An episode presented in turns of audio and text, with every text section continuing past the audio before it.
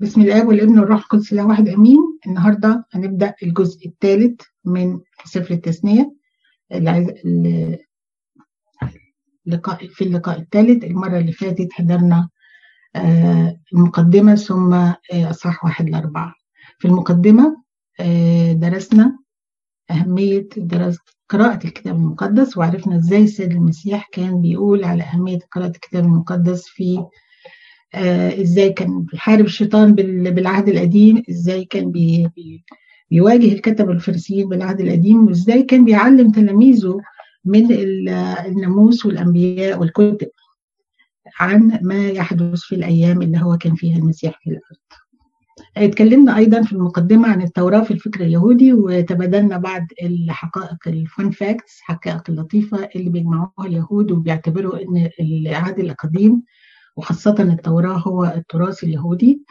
آه كاتب السفر طبعا آه موسى النبي وتاريخ الكتابة كان 1406 قبل الميلاد. طبعا موسى النبي ما كتبش آه قصة نياحته ففي حد تاني كتب الجزء الأخير خالص من السفر.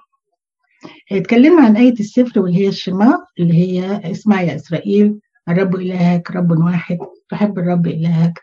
من كل قلبك ومن كل فكرك ومن كل قدرتك اللي هي في تثنية ستة أربعة. بناء السفر زي ما قلنا في المقدمة إن السفر مبني على طريقة بناء المعاهدات السوزارية زي ما يكون في عقد بين حد كبير وحد صغير. فالعقد ده مكتوب بنفس الطريقة أو المعاهدة بنفس الطريقة اللي كانت موجودة في العهد العصر القديم اللي كان أيام موسى. اتكلمنا برضو عن الخط الزمني للتوراة وعرفنا ابتدينا من أول. آدم وصلنا إلى إبراهيم ومع إبراهيم شفنا العهد الإبراهيمي ولما ربنا وعد إبراهيم بثلاث وعود وعده بعهد بعهد العهد وعد النسل وعد البركة ووعد الأرض. النهاردة إحنا بصدد وعد الأرض. النسل طبعا إحنا نسل إبراهيم مش نسله بالجسم إحنا نسله بالإيمان. فدايما بيقال إن كل المؤمنين أولاد إبراهيم. فعشان كده بيقول له نسلك يكون.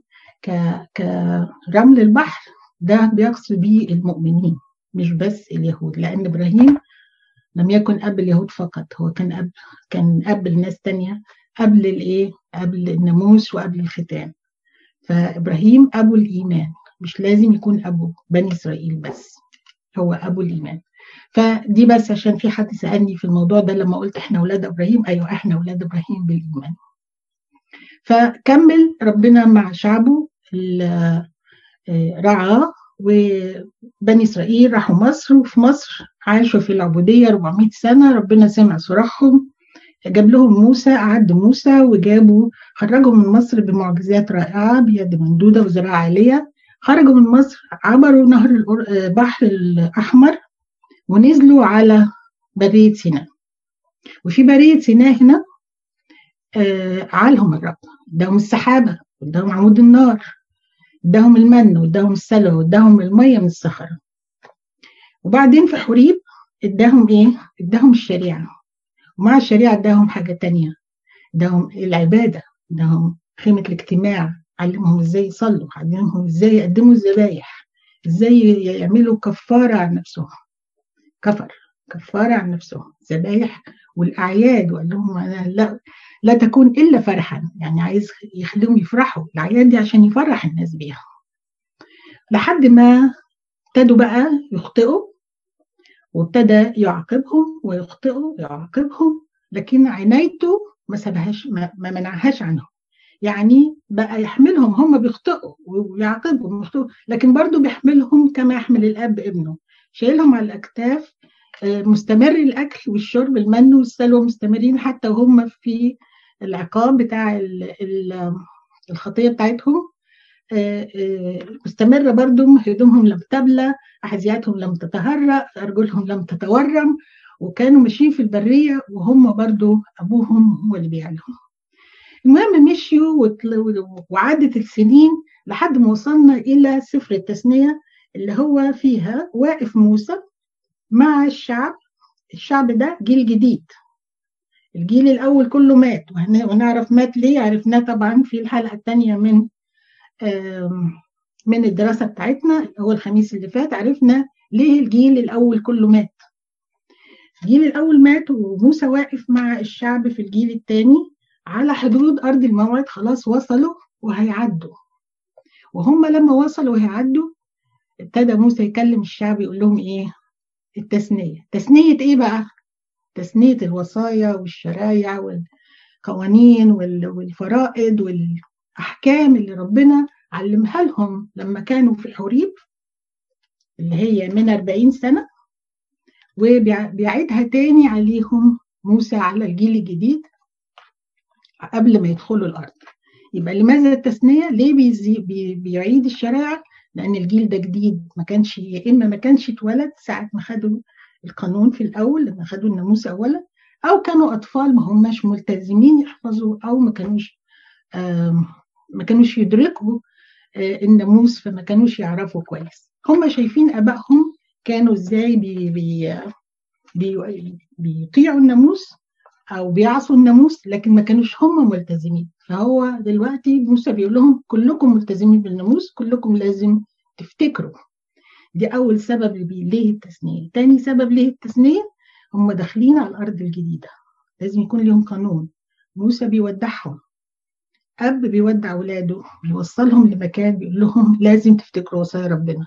أنتوا داخلين مكان جديد سبع شعوب غريبة والسبع دول كلهم عبادة أوثان رجاسات ونجاسات أنتوا لازم تكونوا مختلفين عن الناس اللي أنتوا داخلين عندهم أو عشان تمحوهم وتطردوهم تماما الأرض وتحلوا مكانهم.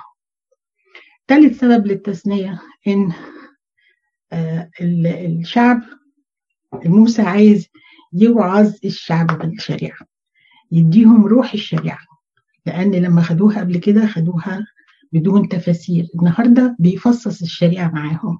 فهنشوفهم إزاي بيفصص كل وصية في الأصحاحات اللي جاية من 12 ل 25 وهو بيفك الوصايا كده ونشوفها إزاي بتتفك. يبقى عرفنا لماذا التثنية. تقسيم السفر ده اللي إحنا خدناه في برضه في المقدمة وعرفنا إن السفر متقسم إلى ثلاث أجزاء. الجزء الأول هو الجزء الماضي والحاضر الثاني الحاضر والثالث المستقبل.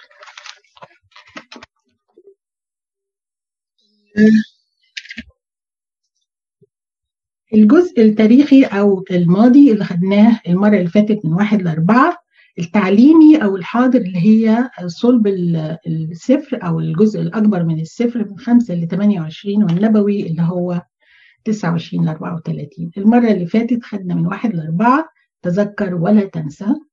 النهارده هناخد هنبدأ العظة الثانية مش هناخد طبعا من 5 ل 26 هناخد بداية العظة الثانية بعدين هنا في العظة الثالثه والعظه الختاميه ثم نياحة موسى. النهارده هناخد عرض الشريعة الإلهية اللي هي من 5 ل 11 الأسبوع اللي فات أخذنا تذكر ولا تنسى وشفنا في الأصحاح الأول كفاكم قعودا في هذا الجبل لما قال لهم كفاية بقى أنتوا قاعدين في حريب. ده الكلام ده من 40 سنة. بيتكلمهم هنا من 40 سنة. بيحكي بيحكي للجيل الجديد اللي حصل من 40 سنة. ربنا قال لهم كفاكم قعودا. قوموا وارتحلوا كأنكم عصيتم ولم تشاءوا. فاكرين لما قلنا إحنا نروح نشوف جواسيس ونروح نتجسس الأرض ورجعوا من الأرض؟ قالوا خافوا وما رضيوش يسمعوا كلام ربنا وعصوا فقعدوا قال لهم طب خليكم الجيل ده اللي رفض ان يخش من 40 سنة الجيل ده أنا هستنى لحد ما كله يفنى والجيل الجديد يكبر ويقدر على الحرب هتدخلوا الأرض. لكن أنتم خلاص منعكم من دخول الأرض لأنكم لم تثقوا في الرب إلهكم ولم ولم تؤمنوا بما هو. قالوا قال لكم قال لك لا تخف ولا ترتعب انت قلت لا ده ربنا بيكرهنا وعايز يفنينا في الأصحاح الثاني بعد 40 سنة قال لهم بقى كفاية دوران في هذا الجبل. بعد ما قعدوا يلفوا الخطية عمتهم وقعدوا يلفوا يلفوا يبتدوا من نقطة ويرجعوا لنفس النقطة اللي ابتدوا منهم وما بيتقدموش. لحد ما مات هذا الجيل. قال لهم يلا تحولوا وابتدأوا وابتدوا ياخدوهم ياخدهم ربنا للشمال يعدوا من من مش من ناحية قادش برنيع ولكن من ناحية أدوم. وقال لهم عدوا عند أدوم. إزاي؟ علمهم إزاي يمشوا وسط إخواتهم أولاد عمهم أدوم ومؤاب وعمون. فاكرين؟ لحد ما وصلهم لحد إيه؟ حشبون وبشان. حشبون ده ملك الأموريين وعوج ملك بشان قصدي آه سيحون ملك. سيحون الملك. البلد بتاعته اسمها حشبون وعوج البلد بتاعته ما اسمها بشان. دول بنقولهم في التسبيحة طبعا لو كنتوا آه عارفين فاكرين. يبقى آه الملك قال لهم دول تحاربوهم إخواتكم تمشوا في وسطهم بسلام اللي هم قرايبكم. أدوم أخوهم اللي هو عمهم عيسى عيسو أولاد عيسو ومؤاب وعمون أولاد لوط. لكن حشبون وسيحون ما تحاربهمش. وتخشوا معاهم على طول. قصدي دول ما تحاربوش سيحون وعوج لازم تحاربوهم وتاخدوا منهم الأرض وما تخلوش فيهم ولا شارد. قال له ابتدئ وتملك. ربنا ضرب الأموريين وضرب عوج. دول كانوا عماليق.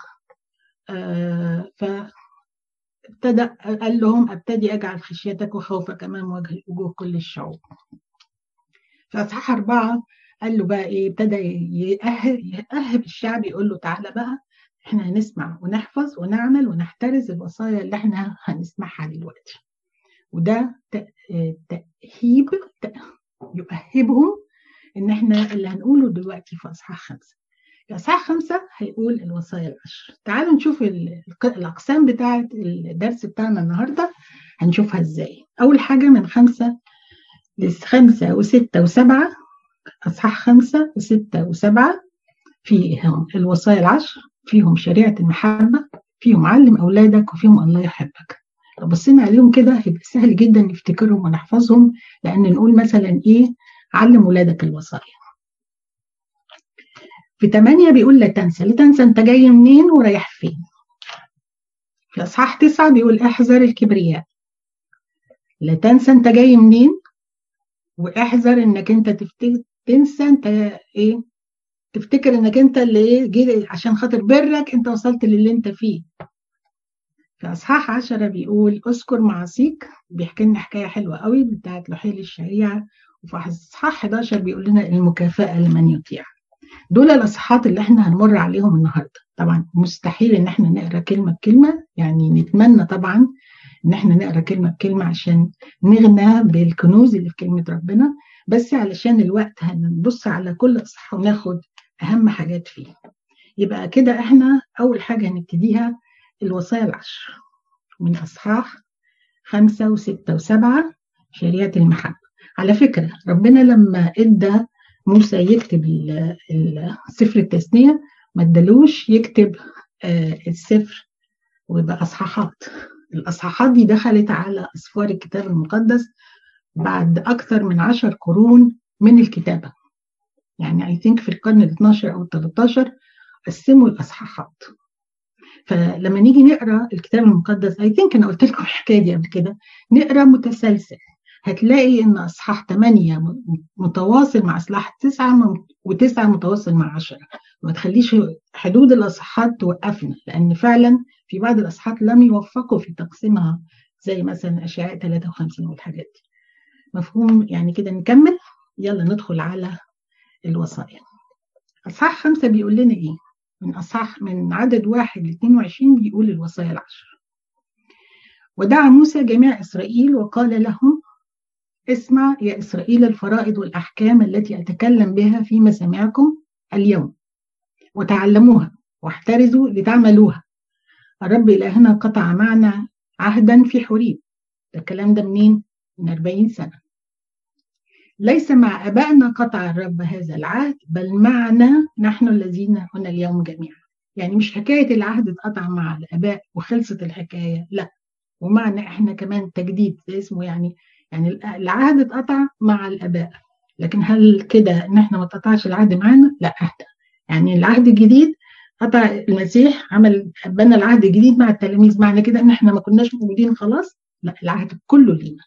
فنفس القصة بيحكيها موسى للأولاد اللي هم الجيل الثاني لو حد فيه عنده سؤال برضو يبعت في الشات بوكس لريمين أو جوزفين وممكن تقاطعني ونتكلم نجاوب على الأسئلة.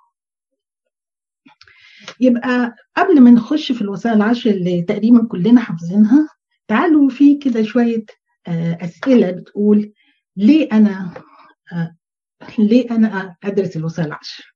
ليه أنا أعوز الوصايا العشر؟ لماذا أحتاج إلى الوصايا العشر؟ تعالوا نشوف بيقولوا إيه الجماعة دول؟ بيقولوا الوصايا العشر دي قديمة ما تنفعش للزمن اللي إحنا فيه ده. الكلام ده طبعا الإجابة هتكون لا غلط ما تنفع. طب ليه؟ تنفع ليه؟ هنقول تنفع ليه؟ أول حاجة الله هو هو ليس فيه تغيير ولا ظل دوران أمس واليوم والى الأبد. ربنا مش بيتغير. يبقى وصاياه مش ممكن تتغير. الوصايا دي جزء من شخصيته. لما يقول تحب الرب إلهك لا تحلف باسم الرب إلهك باطلا. لما يقول اذكر يوم السبت لما يكون كل دي حاجات ثابتة في الله. مش هيرجع يقول لا تسرق وبعدين بيقول لا يقول لك اسرق. ده دي في ثوابت. الله ثابت والله ما بيتغيرش. مش بس كده الإنسان نفسه بيجي للدنيا بنفس الطريقة وبيموت بنفس الطريقة. في حاجات كتيرة ما بتغيرش شكلنا من بره اتغيرت اتغير الحضارة غيرتنا التكنولوجيا غيرتنا بس في أساسيات بنتولد وبنعيش. بيكون عندنا حياة كلها اختيارات. الاختيارات دي متاحة لينا إحنا نعملها. ربنا مدينا حرية كاملة الاختيارات وادانا إرشادات. قال لنا قدامك الحياة وقدامك الموت اختار الحياة اللي تحلم يبقى الإنسان لم يتغير.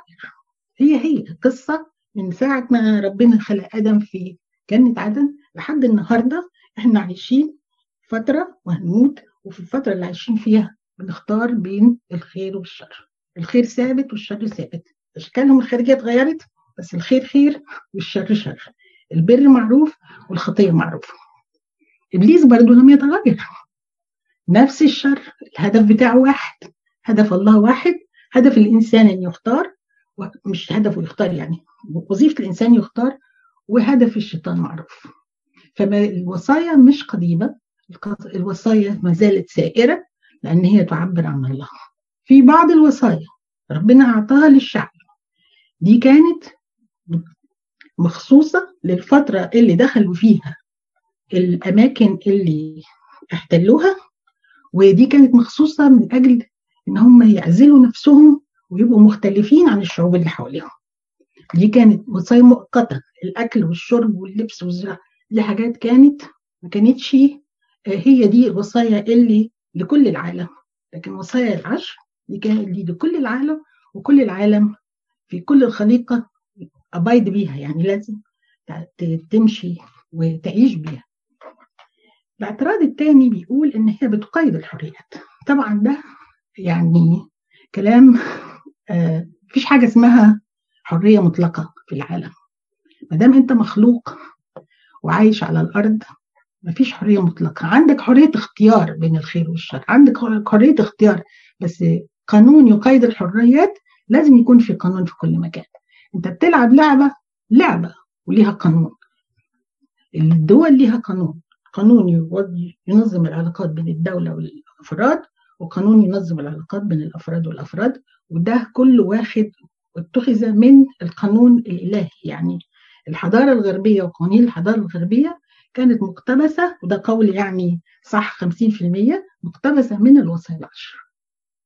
يعني بيبصوا في قوانين الدول المتقدمة والحضارات مقتبسة من الوصايا العشر في الحضارات الغربية.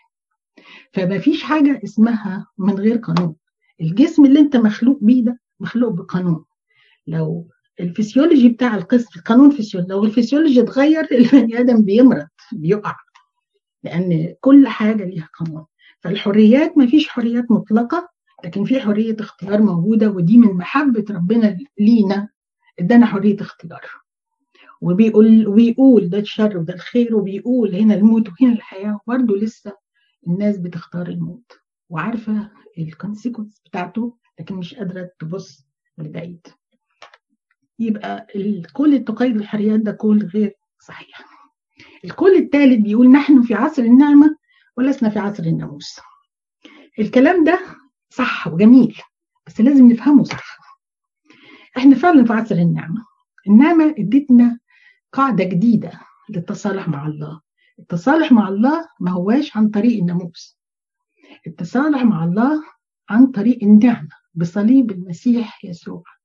لأن إحنا نتبرر بالإيمان بالمسيح وليس بأعمال الناموس لأنه لما قال ليس بأعمال كي لا يفتخر أحد مقصود بيها أعمال الناموس مش أعمال اللي إحنا بنعملها علشان نخلص. اللي إحنا بنعمله ما يخلصناش. المسيح هو اللي صلحنا مع الله. المسيح أكمل الناموس. إزاي أكمل الناموس؟ إحنا بالناموس محكوم علينا بالموت. كلنا محكوم علينا بالموت.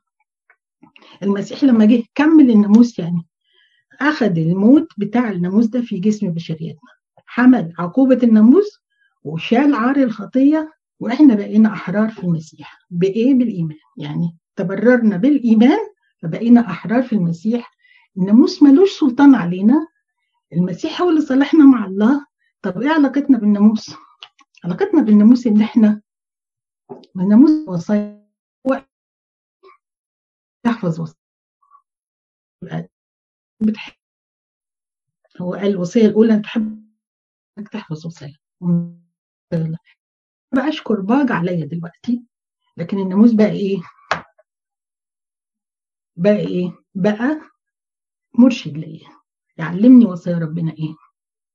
لكن أنا دلوقتي الكرباج اتشال من عليا لأن المسيح قدم العقوبة وقدم الثمن وأنا بإيماني بالمسيح اتفديت بنعمته متبررين مجانا بنعمته بالفداء الذي بيسوع المسيح.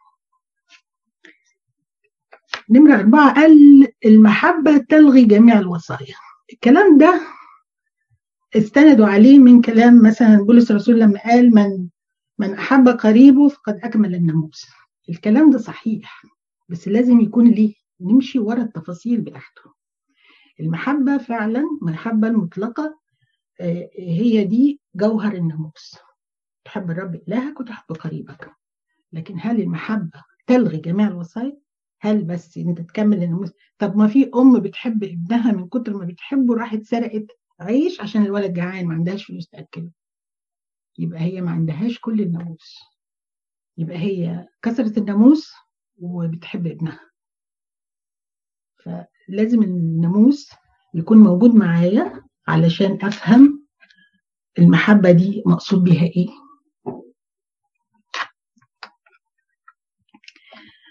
ليه كمان الوصايا العشر؟ هي بتميز الخطية يعني إيه؟ يعني بلد ما فيهاش قانون ما فيهاش مخالفات. بلد ما فيهاش شوارع ما فيهاش traffic light يبقى ما فيش مخالفات traffic light مش كده؟ لو حد قال لي لا لو ما أعرفش إن ما في ما حدش قال لي لا تقتل وأنا قتلت حد هحس بذنب هيقول لي أنت أخطأت. فالناموس زي ما بيقولوا الحبل أو تعرفوا القانون اللي هو الحبل اللي بيظبطوا بيه اتزان الحوائط الحيطة مايلة أو الحيطة فهو الحبل اللي بيتحط علينا يورينا إحنا أخطأنا هل إحنا في انحراف في حياتنا هل إحنا منحرفين ولا إحنا تبع الناموس؟ هو الناموس بيضيء لنا الطريق لكن هو لا يخلص هو بس يعرفك إنك أنت عندك خطية. إزاي؟ آه زي ما بيقولوا زي جهاز الأشعة. تحط الأشعة عليك تعرف المرض لكن الناموس ما يعالجش المرض. الناموس يقول لك أنت مريض. في كسر في العظمة دي بس لكن يقول لك لا تصلحها ولا تعمل إيه ولا تسوي إيه.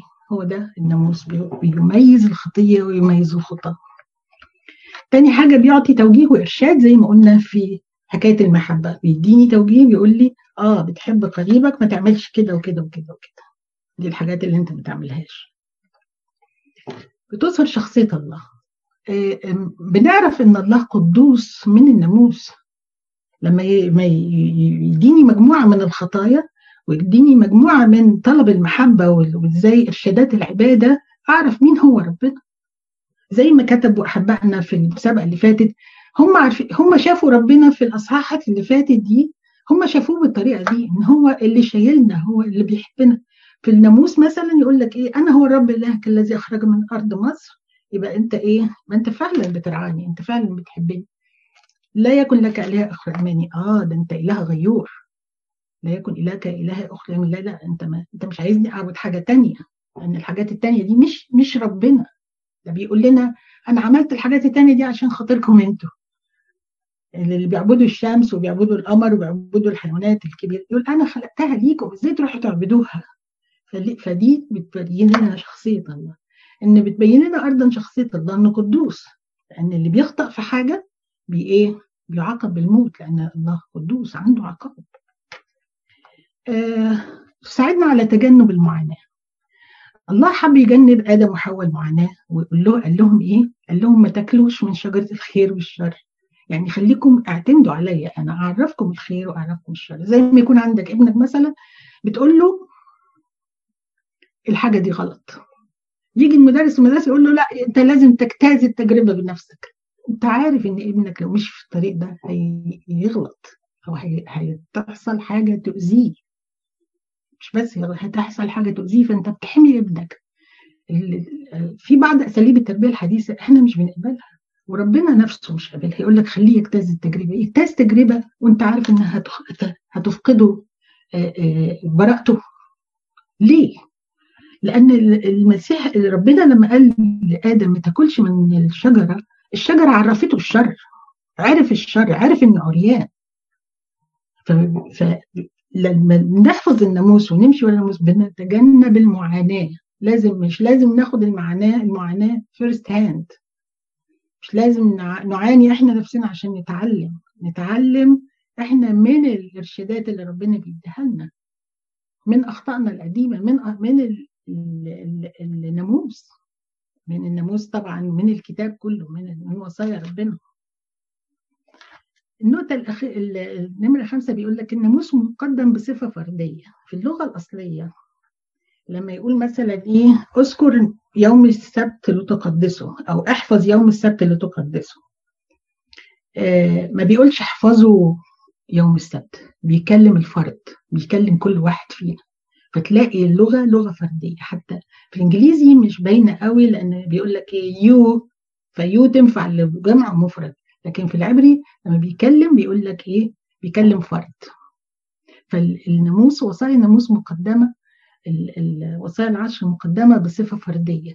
وده معناه كل واحد مسؤول عن الوصية بنفسه. يعني ما أقولش عشان الوسط اللي أنا عايش فيه وسط مش مؤمن علشان البلد كلها. فيها خطية وفيها شر؟ لا. أنا مسؤول عن الوصيه اللي ادهاني ربنا. النقطة الأخيرة هم عشر وصايا ولكنهم في الحقيقة وصية واحدة. إيه اللي خلانا نقول كده؟ آه في رسالة يعقوب بيقول إيه؟ من أخطأ في واحدة فقد أخطأ في الكل. يعني أخطأت في واحدة دي عقوبتها الموت ودي عقوبتها القطع من البتاع. كأنك أخطأت في الكل هي كله موت. كله نهاية الموت. ما اخطا في واحدة فقد اخطا في الكل. هم يبقى هم عشر وصايا لكنهم في الحقيقة من جهة العقوبة وصية واحدة. في آه قبل ما نبدأ بقى نسرد الوصايا العشر ونشوف تقسيمتهم في متى 22 في واحد راح للسيد المسيح وقال له يا معلم أية وصية هي العظمى في الناموس؟ فقال له يسوع تحب الرب إلهك من كل قلبك ومن كل نفسك ومن كل فكرك. هذه هي الوصية الأولى والعظمى. والثانية مثلها تحب قريبك كنفسك. بهاتين الوصيتين يتعلق الناموس كله والأنبياء.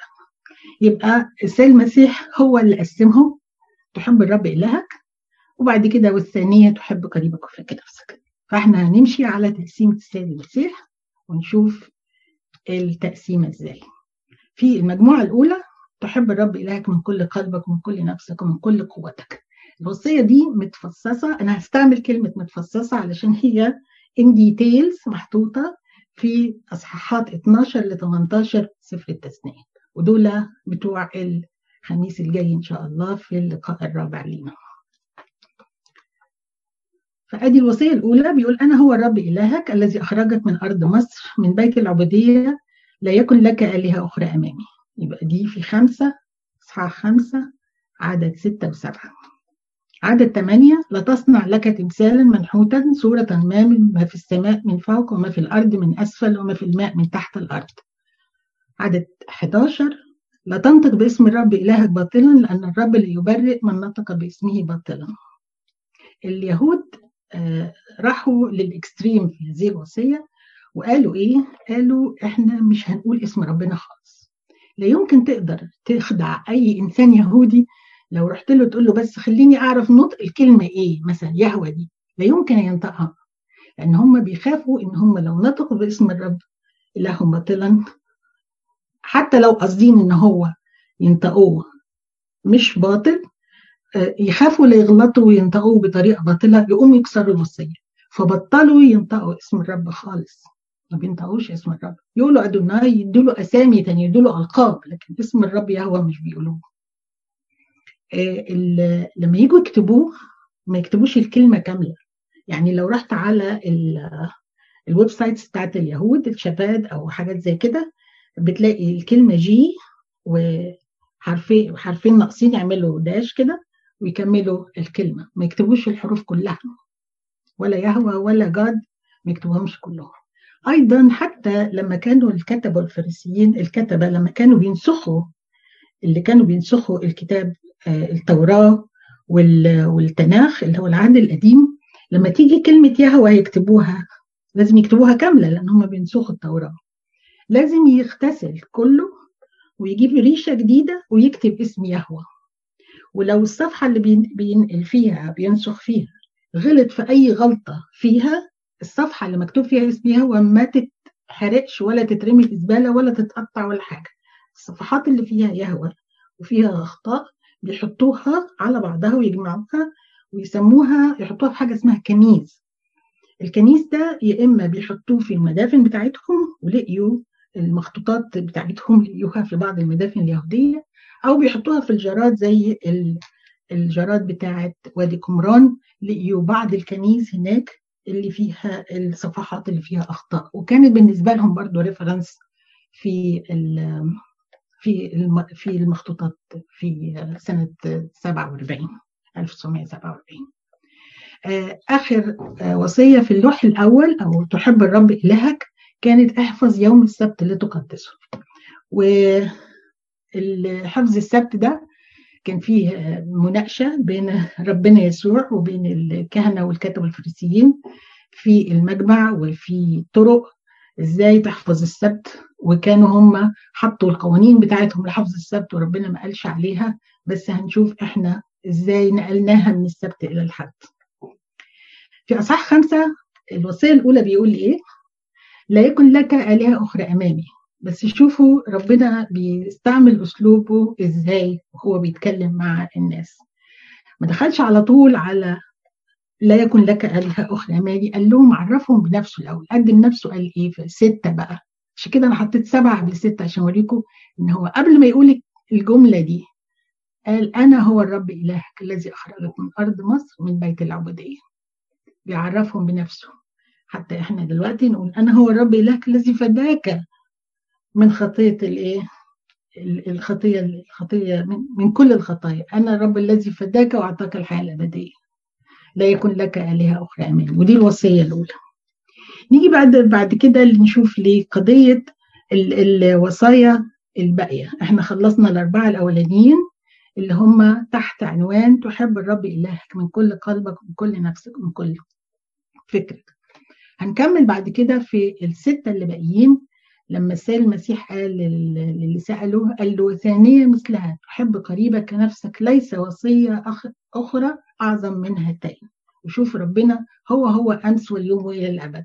نفس الوصيتين اللي قالهم السيد المسيح هم هم الوصايا العشر أول حاجة بنبدأ من جوه البيت اكرم أباك وأمك كما أوصاك الرب إلهك لكي تطول أيامك. برضو في تثنية خمسة دي برضو متفصصة من أصحاح 18 لأصحاح 18 عدد 22 برضو في سفر التثنية إحنا بنتكلم. ده اللي إزاي يتفصصوا إحنا قلنا الخمس الأربعة الأولانيين من 12 ل 18 هنا من 18 ل 22 ل 18 22 لا تقتل. وصية نمرة ستة في أصحاح 19 و 22 بنلاقي فيها بيتكلم عن بقى مدن الملجأ والقتل الخطأ. وعن الجيش وازاي ده كله ده تبع لا تقتل. لا تزني أحوال شخصية برضو في أصحاح 22 و 23 يتكلم عن كل أحداث الزنا وأحداث الأحوال الشخصية والزوجة المكروهة وكل ده موجود في 22 و 23 لا تسرق في 23 ولا 24 ولا تشهد على قريبك شهادة زور في أصحاح 24 25 ولا تشتهي في 25 يبقى كده إحنا شفنا الوصايا العشر إزاي محطوطين في سفر التثنية ودي الليستة اللي بتاعتهم دي موجودة في تثنية خمسة من واحد ل 22 الوصايا العشر كلها ذكرها موسى في سفر الخروج في لستة طويلة في خروج عشرين. وذكرها موسى تاني في سفر التثنية للجيل الجديد في خروج في تثنية خمسة. في خروج عشرين هي دي الليستة مش هقراها تاني إحنا كلنا قريناها. بس الجزء اللي highlighted ده دي اذكر يوم السبت تقدسه واكرم أباك وأمك في اختلاف طفيف بين آه سفر التثنية وسفر الخروج. أنا نقلتهم بعد كده في slide تانية عشان نشوفهم بطريقة أكبر. سفر الخروج قال اذكر يوم السبت لتقدسه السفر التثنية قال احفظ يوم السبت لتقدسه بعد كده ذكر هنا في عدد 11 في خروج 11 قال في ستة أيام صنع الرب السماء والأرض وكل ما فيها واستراح. يبقى جاب إن الراحة في اليوم السابع بيشبهها بالخليقة لما الرب استراح في اليوم السابع بعد ما عمل ست أيام.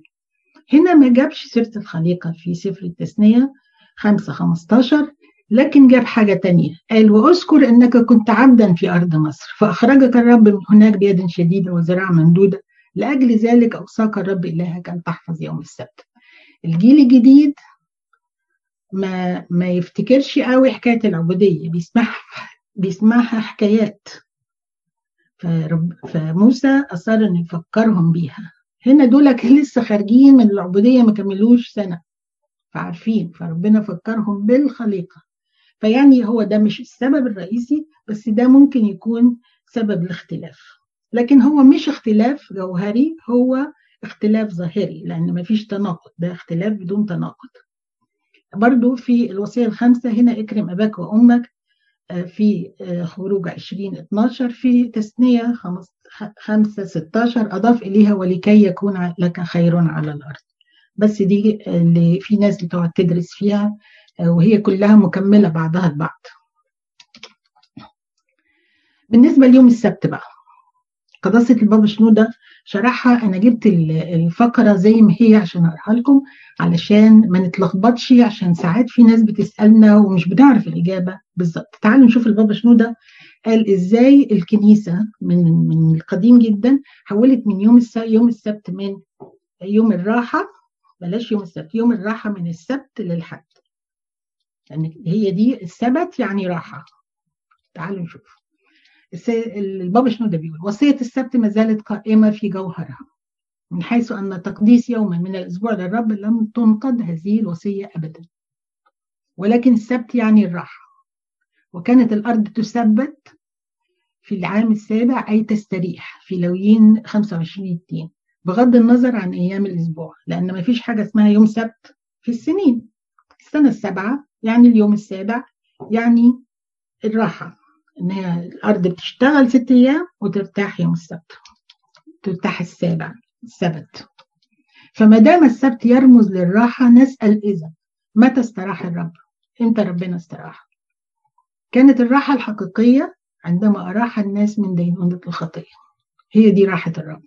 ومن ثمرة الخطية ونتيجتها أعني الموت. لم ينقض الناموس هنا إطلاقا. لأن المسيح لما جه قال لما جئت لأنقذ بل لأكمل. ولا نقضت وصية السبت. محدش نقض وصية إنما أعطي للسبت مفهومه الروحي. وأصبحنا نعيد لراحة الرب لسبته في الفداء بعد سبته في الخليقة. السبت الأول اليوم السابع الأول كان في الخليقة كانت راحة الرب. هنا يوم راحة الرب هو يوم إتمام الفداء. وقد كانت راحة الرب يوم الأحد. فصار يوم الأحد هو السبت الجديد أو المفهوم الروحي للسبت. اذكر يوم السبت لتقدسه أو اذكر يوم الرب لتقدسه. كلاهما بمعنى واحد. نيجي على إصحاح ستة. يبقى إحنا كده خلصنا خمسة وفهمنا الوصايا وعرفنا ليه إحنا بنذاكر وصايا وليه فايدة الوصايا وعرفنا إن الوصايا مش بتخلص ومش بتصالحنا مع الله لكن صليب المسيح هو اللي أكمل الوصايا وصلحنا الله فالوصايا ما بقتش ضدنا لكن إحنا عندنا الصلح الوصايا دي بقت إرشاد لينا وبقت معرفة لينا علشان نتبعها لأن هو قال من يحبني يحفظ وصاياي في أصحاح ستة في ثلاث نقط هنتكلم فيها غرض الشريعة إيه؟ ليه اداهم الشريعة؟ آه شريعة المحبة ودي اللي هي الشماء اللي هي اسمع يا إسرائيل وشريعة شرح الشريعة لأولادك. هنا بقى بيبتدي يركز على أن الأولاد لازم يسمعوا ويحفظوا الشريعة في كل أصحاح من هنا لغاية ما خلصت الشريعة وكل حاجة يقول لك علم أولادك علم أولادك. الأولاد مش بيتعلموا من نفسهم دي مسؤولية الآباء. مش بس مسؤولية الكنيسة مسؤولية الآباء نمرة واحد. هي دي رسالتنا في الحياة علم أولادك. غرض الشريعة من عدد واحد لأربعة أنا عاملة هايلايتس للحاجات يعني اللي هركز عليها مش كل الكلام اللي بالأبيض هتلاقوني بقراه لكن هقرأ هنا لكي تتقي الرب. غرض الشريعة تتقي الرب إلهك وتحفظ جميع فرائضه ووصاياه أن أوصيك أنت وابنك وابن ابنك كل أيام حياتك ولكي تطول أيامك. شريعة المحبة من أصح من في أصحاح ستة من خمسة ل 19 اسمع يا إسرائيل اللي هي الشمال. اسمع يا إسرائيل اللي خدناها في المقدمة وشفنا الصور بتاعتها وإزاي اليهود بيلبسوا الشريعة على بين عينيهم وعلى دراعهم وقدام وعلى باب بيتهم. بيعملوها صح بس كله من بره. لكن هو في العهد الجديد قال أكتبها على قلوبكم. في أرمية 31 31 ل 33 وفي حزقيال كمان 37 اسمع يا إسرائيل الرب إلهنا رب واحد فتحب الرب إله من كل قلبك ومن كل نفسك ومن كل قوتك ولتكن هذه الكلمات التي أنا أوصيك فيها اليوم على قلبك قصها على أولادك وتكلم بها حين تجلس في بيتك وحين تمشي في الطريق وحين تنام وحين تقوم. اربطها علامة على يدك ولتكن عصائب بين عينيك واكتبها على قوائم أبواب بيتك وعلى أبوابك تلاقي دايما الكنايس على طول على القوائم وعلى الأبواب لازم يكتبوا آيات منها لأن دي وصية. إحنا مش إحنا مش هننكر الوصية. إن إحنا نكون حافظينها وتكون قدام عينينا على طول. آه وفي آخر حاجة في أصحاح ستة بيقول واعمل الصالح والحسن في عيني الرب لكن يكون لك خير وتدخل وتملك الأرض. آه شرح الشريعة للأولاد إحنا عايزين نشوف إزاي نشرح الشريعة للأولاد. في اتنين صحابي عندهم بناتهم بيذاكروا معاهم واحدة بتذاكر مع بنتها سفر الخروج واحدة بتذاكر مع بنتها سفر التثنيه and that's very cute لما يحكوا لي ويقولوا إحنا بنذاكر وعايزين يعني نقرب الموضوع. فمثلا هديهم أمثلة إزاي تشرح الشريعة لاولادك خروف الفصح. خروف الفصح بالنسبة لنا مين؟ ما بنحكي لهم حكاية خروف الفصح وإزاي الخروف الفصح دم خروف الفصح أنقذ البكر اللي جوه البيت وهم في مصر من الموت. لما عدى الملاك المهلك يقتل الأبكار دم خروف الفصح أنقذ البكر اللي جوه البيت. عشان كده بيقولوا علينا كنيسه أبكار لأن كلنا تم إنقاذنا من الموت. يبقى خروف الفصح هو السيد المسيح ودم الخروف هو هو دم المسيح اللي إحنا بيخلصنا. يبقى نعلمهم إن خروف الفصح بيعني الخلاص والخلاص هو اللي قدمه لنا المسيح بدم صليبه. دي أول حاجة ممكن نقولها للعيال. البكور. مثلا العيال في بعض العيال ابتدت تشتغل. في teens كده ابتدوا يشتغلوا يروحوا cashiers مش عارفة يعملوا babysitting مش عارفة إيه. الأم اللي قالت لبنتها أول مرتب بتاعك بتاع ربنا البنت دي قاعدة لغاية النهارده ما تحطش آه ما تعملش deposit لل paycheck بتاعها إلا لما تطلع العشور بتاعتها.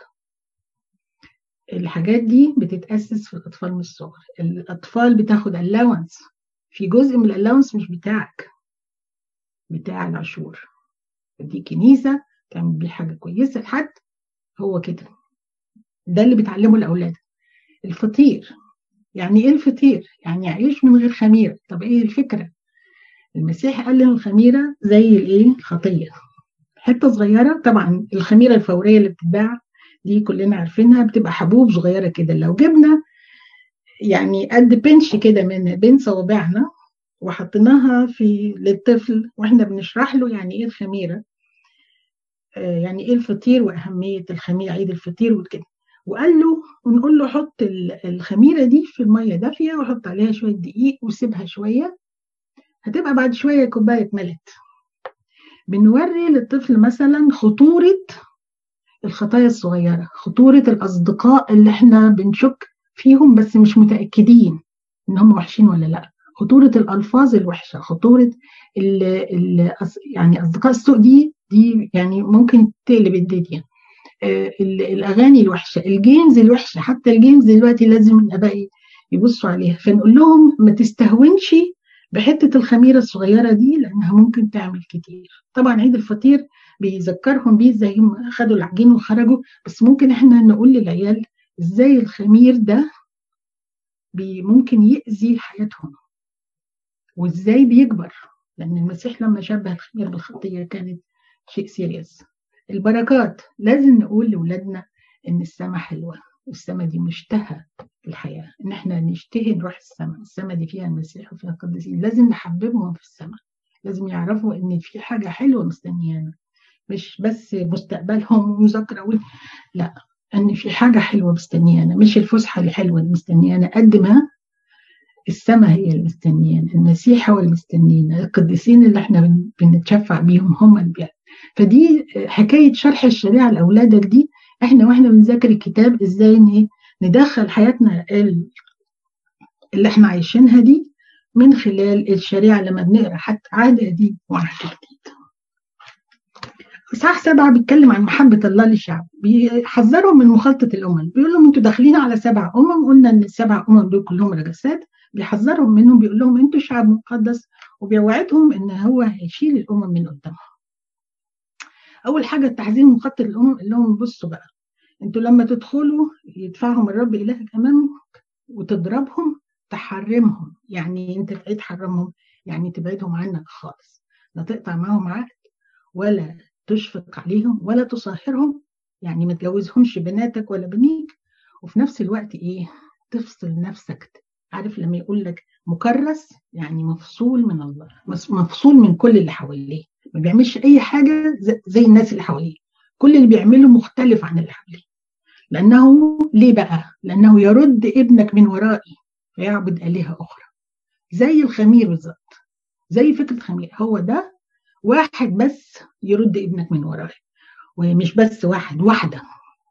يعني الملك سليمان ده لما جوز ناس من الأمم من عبادة الأوثان. ما فكرش لحظة إن واحد الست من الألف اللي عنده هتقدر تبعده عن الهيكل العظيم اللي بناه واللي مليان واللي فيه وفيه وفيه. لكن حصل إن هما حتة الخميرة دخلت البيت فسدت البيت. وسليمان بخر الأوثان. ودي كانت أوحش خطية ربنا بيكرهها. وبعدين قال لهم ربنا أنتوا شعب مقدس. يعني بيقول لهم اعزلوا نفسكم من الشعوب اللي حواليكم أنتم شعب مقدس. ليس من كونكم أكثر من زميل الشعوب مش عشان أنتوا حاجة كبيرة يعني بالعكس أنتوا أقل من سائر الشعوب ولكن من محبة الرب إياكم. دي أول مرة يقول لهم أنا اللي بحبكم. قبل كده بيقول أنا احبيت أبائكم. المرة دي بيقول أنا بحبكم أنتوا. وحفظه للقسم الذي القسم الذي أقسم لأبائكم. يبقى أنا بحبكم وبحفظ القسم اللي اقسمت لابائكم أخرجكم الرب بيد شديدة وفداكم من بيت العبودية من يد فرعون ملك مصر. وبعد كده وعدهم بهزيمة الأمم. في أصحاح 8 بقى يقول لهم تطيعوا الوصايا أنا هازم الأمم قدامكم وهقف معاكم عشان بحبكم وبحب آبائكم. أنتوا بقى تطيعوا الوصايا وبعد كده وصف لهم أرض الموعد وفي الآخر حذرهم من الكبرياء. لما كلمهم عن الحث على طاعة الوصايا قال لهم جميع الوصايا التي أوصيكم بها تحفظون. كلمة تحفظون مترددة في في السفر مرات عديدة جدا. لتعملوها لكي تحيوا وتكثروا وتدخلوا وتمتلكوا الأرض التي أقسم الرب لآبائكم وتتذكر كل الطريقة التي صار فيها الرب بك. صار بك الرب إلهك هذه الأربعين سنة في القفر لكي يذلك ويجربك ليعرف ما في قلبك تحفظ الوصايا ولا لا؟ يعني كل السنين دي كانت اختبار أنت تحفظ الوصايا ولا لا؟ ولما عرف إنه هيحفظ الوصايا خده على حدود الأرض.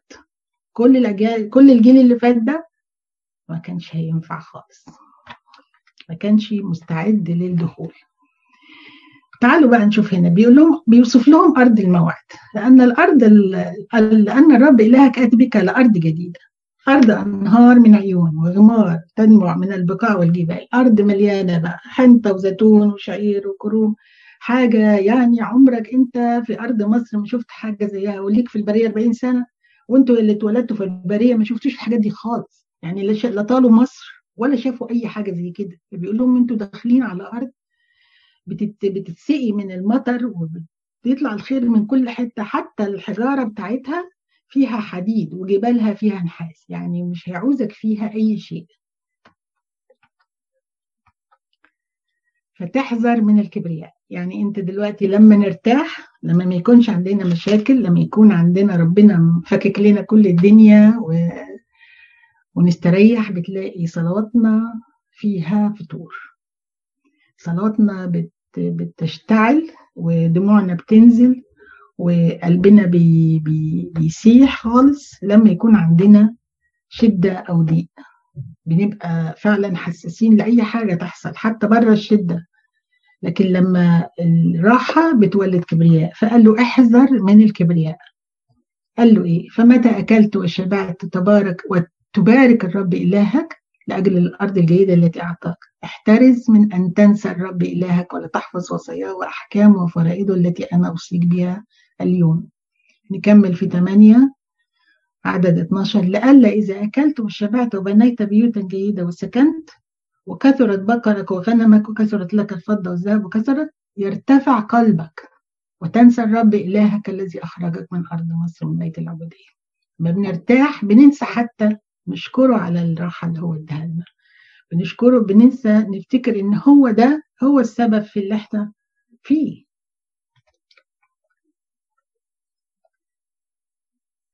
يكمل بقى في اصحاح تسعة ان ده إحنا قلنا 8 و9 و10 نقراهم كلهم ورا بعض. بيقول لك إن اللي أنت فيه ده بفضلك بفضل الرب لا بقوة إسرائيل. وبعد كده بيتكلم عن خطية إسرائيل في حريب عايزاكم تربطوا الأحزمة في الجزء ده علشان ده جزء محبوب جدا لقلبي جدا. وبعد كده خطايا أخرى وصلاه موسى.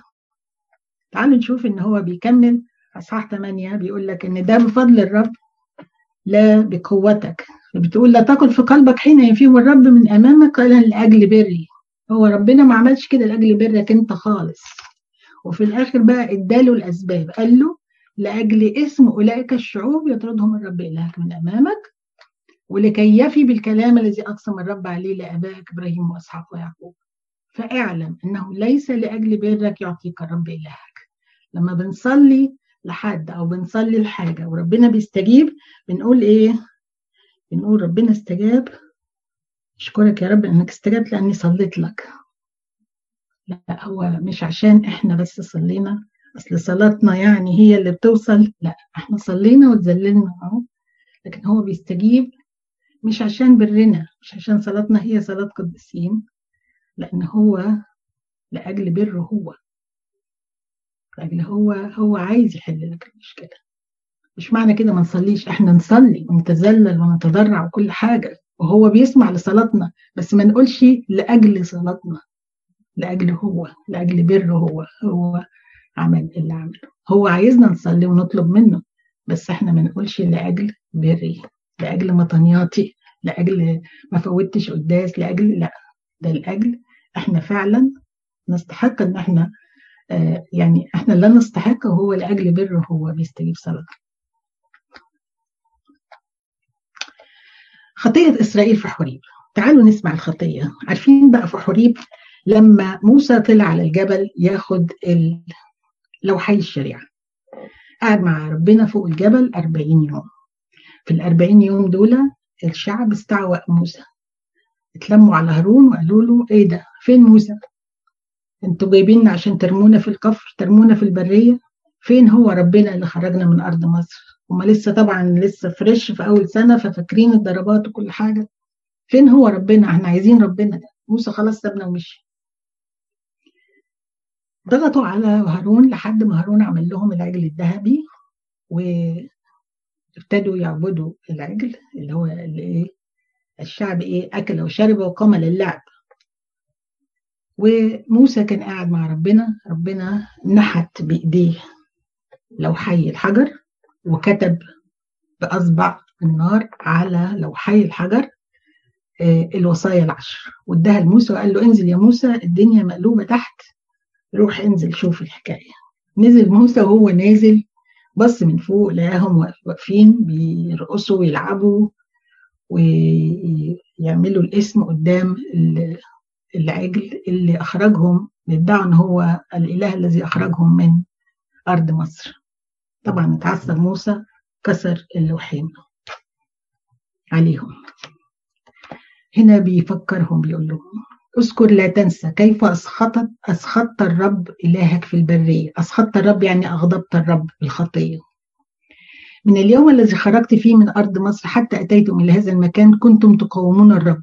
حتى في حوريب اللي هي الحادثة بتاعت العجل الذهبي دي أسخطتم الرب فغضب الرب عليكم ليبيدكم. ربنا قال له بص الشعب ده أنا مش عايزه. خلاص أنا هبيدهم كلهم وإيه وهعمل لك شعب غيره. راح موسى عمل إيه؟ صلى من أجل الشعب. تعالوا نستمتع بصلاة موسى وهو بيت... يعني بيسترحم ربنا وبيوصف وبيدي ربنا كل المجد. إن هو ده الوحيد اللي شاف مجد ربنا وشاف مجده. فهو بيبقى فاهم هو بيتكلم عن إيه. فسقطت أمام الرب الأربعين نهارا والأربعين ليله التي سقطتها. دي تاني مرة بسقط قدام ده الرب. يبقى أول مرة كنت قاعد مع ربنا 40 نهارا و40 ليلة عشان آخد اللوحين الأولين. عارفين في لوحين أو الأولين اللي هم اتكسروا دول. فسقطت وقال لي إيه وقعدت 40 نهار والعيد ليلة لأن الرب قال أنه يهلككم.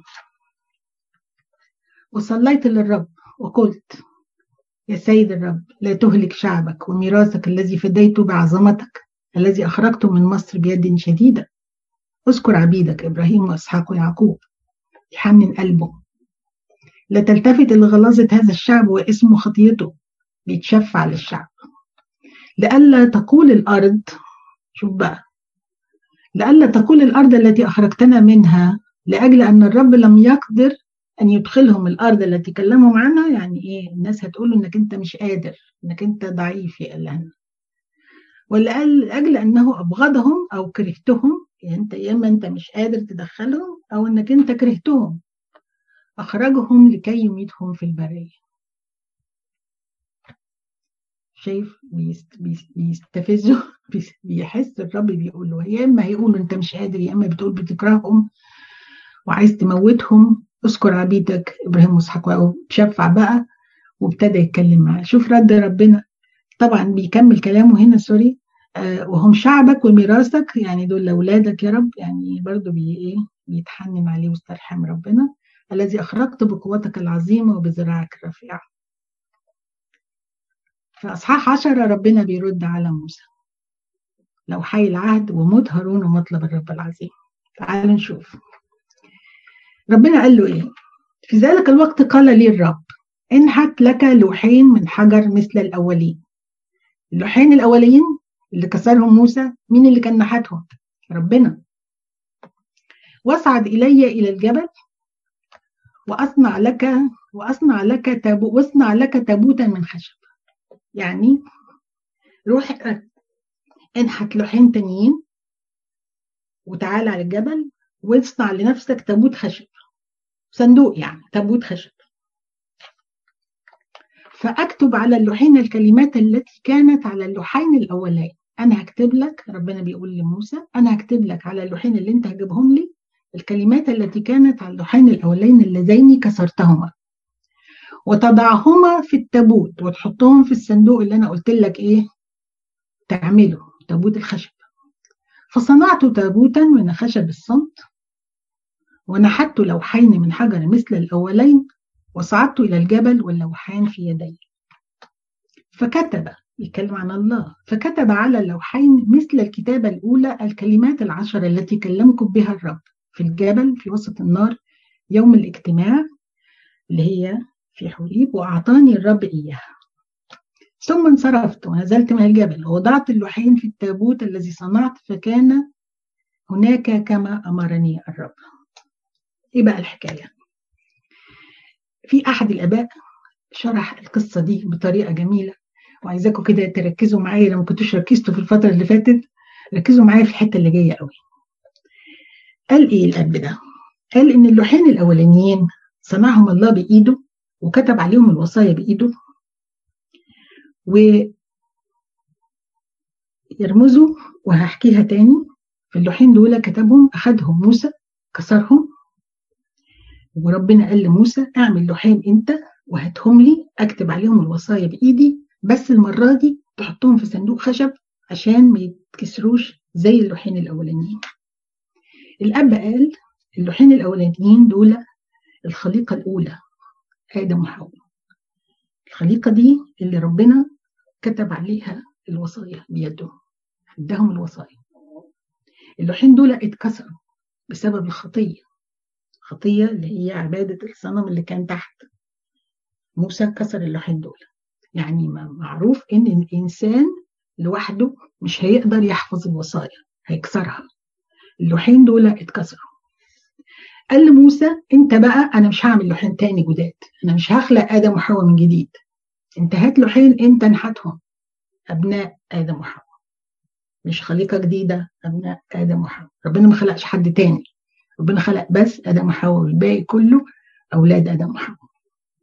وهاتهم لي أكتب الوصايا بتاعتي في هذه اللوحين وهات تابوت خشب التابوت ده في سفر الخروج قال مكتوب عليه إيه؟ مغشى بالذهب. إيه هو الخشب والذهب؟ هديكم نص دقيقة تفكروا فيها. إيه هو الخشب والذهب؟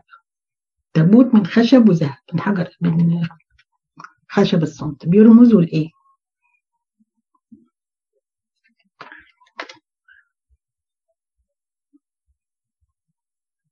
فكرتوا. الخشب والذهب دول اللاهوت والناسوت. دايما بنقول اللاهوت والناسوت الخشب اللي هو الناسوت والذهب اللي هو اللاهوت. يبقى مين التابوت ده؟ يبقى السيد المسيح. يبقى الخليقة مش هتقدر تحفظ الوصايا إلا في المسيح يسوع محمية في المسيح. طول ما إحنا في المسيح الوصايا سليمة والتابوت تابوت العهد سليم. لما كانوا بره اتكسروا بسبب الخطايا تأمل جميل وأنا يعني الحقيقة يعني ممتنة جدا للأب اللي علمنا هذه الحاجات دي. ثم انصرفت ونزلت من الجبل ووضعت اللحين في التابوت الذي صنعت فكان كما فكان هناك كما أمرني الرب. وأنا مكثت في الجبل كي أيام الأولى أربعين نهارا وأربعين ليلة. يبقى هو صام مرتين أربعين يوم وأربعين ليلة عشان خاطر التابوت الأول ومرة للتابوت الثاني وسمع الرب لي تلك المرة ولم يشأ الرب أن يهلكك. موت هارون بقى في الأصحاح في الموت هارون مات برضه في السنة الأربعين قبل موسى وهناك ارتحلوا والوقت ربنا أفرز سبت لاوي لخدمة تابوت العهد يحملوه ويقفوا أمام الرب. آه برضو مطلب الرب العظيم لما قال فالآن يا إسرائيل ماذا يطلب منك الرب إلهك إلا أن تتقي الرب. دي ابتديناها خالص في الغرض من الشريعة اللي هي في أصحاح ستة قال تتقي الرب إلهك لتسلك في كل طرقه وتحبه وتعبد الرب إلهك من كل قلبك ومن كل نفسك بيكررها تاني بيأكد عليها. وتحفظ وصايا الرب وفرائض الرب التي أنا أوصيك بها اليوم لخيرك. هو ذا للرب إلهك السماوات وسم السماوات والأرض وكل فيها. نكمل بقى مطلب الرب العظيم هو إن الرب فخرك وإنك أنت اياه تعبد برضه بيعيد الكلام تاني عشان يأكد عليهم إنك أنت طول ما أنت وصايا زيادة يعني رب إلهك هو إله الآلهة الصانع حق اليتيم والأرملة ما بينساش حد خالص أحبوا الغريب إن كل انكم كنتم غرباء كل دي وصايا بيزود عليها موسى للشعب. في أصحاح 11 بيوصي بمحبة الله والأمر بحفظ وصاياه وتعليم الأبناء الوصايا تاني في كل أصحاح تقريبا بنشوف إن الأبناء مذكورين لتعليم الوصايا. وبيحكي البركات واللعنات من كل الحاجات دي. البركة الأساسية العامة إن هم يعيشوا في الأرض دي أكثر وقت ممكن. واللعنة الأساسية العامة لما نشوفها بعد كده في البركات إنهم هيطردوا من الأرض. فهي الأرض هي محور الثواب والعقاب في شعب الله. اللي هي إحنا بالنسبة لنا في العهد الجديد ملكوت السماوات هي محور الثواب والعقاب حد هيعيش في ملكوت السماوات وحد مش هيطول ملكوت السماوات. الآيات اللي أنا حاطة تحتها خط دي سواء بركة أو لعنة لكي. بعد كلمة لكي هتلاقيني حاطة خط. يعني هنا الوصية بمحبة الله تحب الرب إلهك وتحفظ حقوقه وفرائده وأحكامه. بعد كده أمرهم بحفظ الوصايا احفظوا الوصايا ليه بقى؟ لكي تتشددوا وتدخلوا وتمتلكوا الأرض التي أنتم عابرون إليها ولكي تطيلوا الأيام على الأرض. أن حق وجودهم في الأرض قلنا بحق بإيه؟ بسماع الوصايا. أن الأرض دي آه ملكهم بس الإقامة مشروطة. الأرض ربنا اداها لإبراهيم كتب له عقد ملك دي بتاعتك. لكن إقامة أولاده فيها ربنا ما رجعش في الملكية لكن رجع في لكن هم شرط عليهم الإقامة تكون بحفظ الوصايا. علم ولادك الوصايا ليه؟ لكي تكثر أيامك وأيام أولادك على الأرض التي أقسم الرب لآبائك. إحنا قلنا كلمة الأرض التي دي مذكورة في سفر التثنية 68 مرة. يعني مرتين معدل مرتين في كل أصحاح. وكلمة الأرض فقط مذكورة في سفر التثنية 247 مرة. دي أهميتها وقد هي محور الثواب والعقاب زي ما قلنا. البركة واللعنة في آخر اصحاح 11 كده إحنا قربنا نخلص. دي غالبا دي آخر سلايد انظر أنا وضع أمامك اليوم بركة ولعنة. البركة إن سمعتم الوصايا رب إلهكم التي أنا أوصيكم بها. واللعنة إذا لم تسمعوا الوصايا رب إلهكم وزغتم عن الطريقة التي أنا أوصيكم بها لتذهبوا وراء آلهة أخرى لم تعرفوها. آه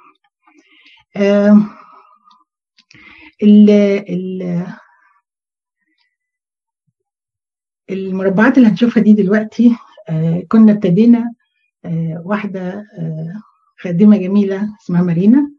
ابتدينا مارينا بطرس كنت سألتها تعمل لنا زي زجل أو زي اشعاع يعني حاجة قافية بحيث إن إحنا نحفظ الاصحاحات دي. فلما إحنا قلنا خمسة وستة وسبعة الوصايا والشريعة قالت لنا علم أولادك الشرائع. ثمانيه قالت لنا كل الوصف لما نقول اسم الأصحاح مثلا الخامس والسادس والسابع علم أولادك الشرائع. الإصحاح الثامن كن للوصية صايم. الإصحاح التاسع مش بقوتك ده فضل الرب باين. الإصحاح العاشر أذكر اتقي الرب اللي قدامك ساير. الإصحاح الحداشر البركة لمن يطيع واللعنة للي الوصية كاسر. طبعا جميل جدا واللي عايز يحفظ إحنا ممكن نبعت لكم دي ونحفظ كل الأصحاحات. وعملنا برضو من واحد لأربعة. إن شاء الله المرة الجاية نخلص من واحد لحداشر ونبعتهم لكم على بعض علشان تساعدنا في تذكر كل أصحاح حصل فيه إيه في سفر التثنية والمجد لله. دائما أبدين آمين.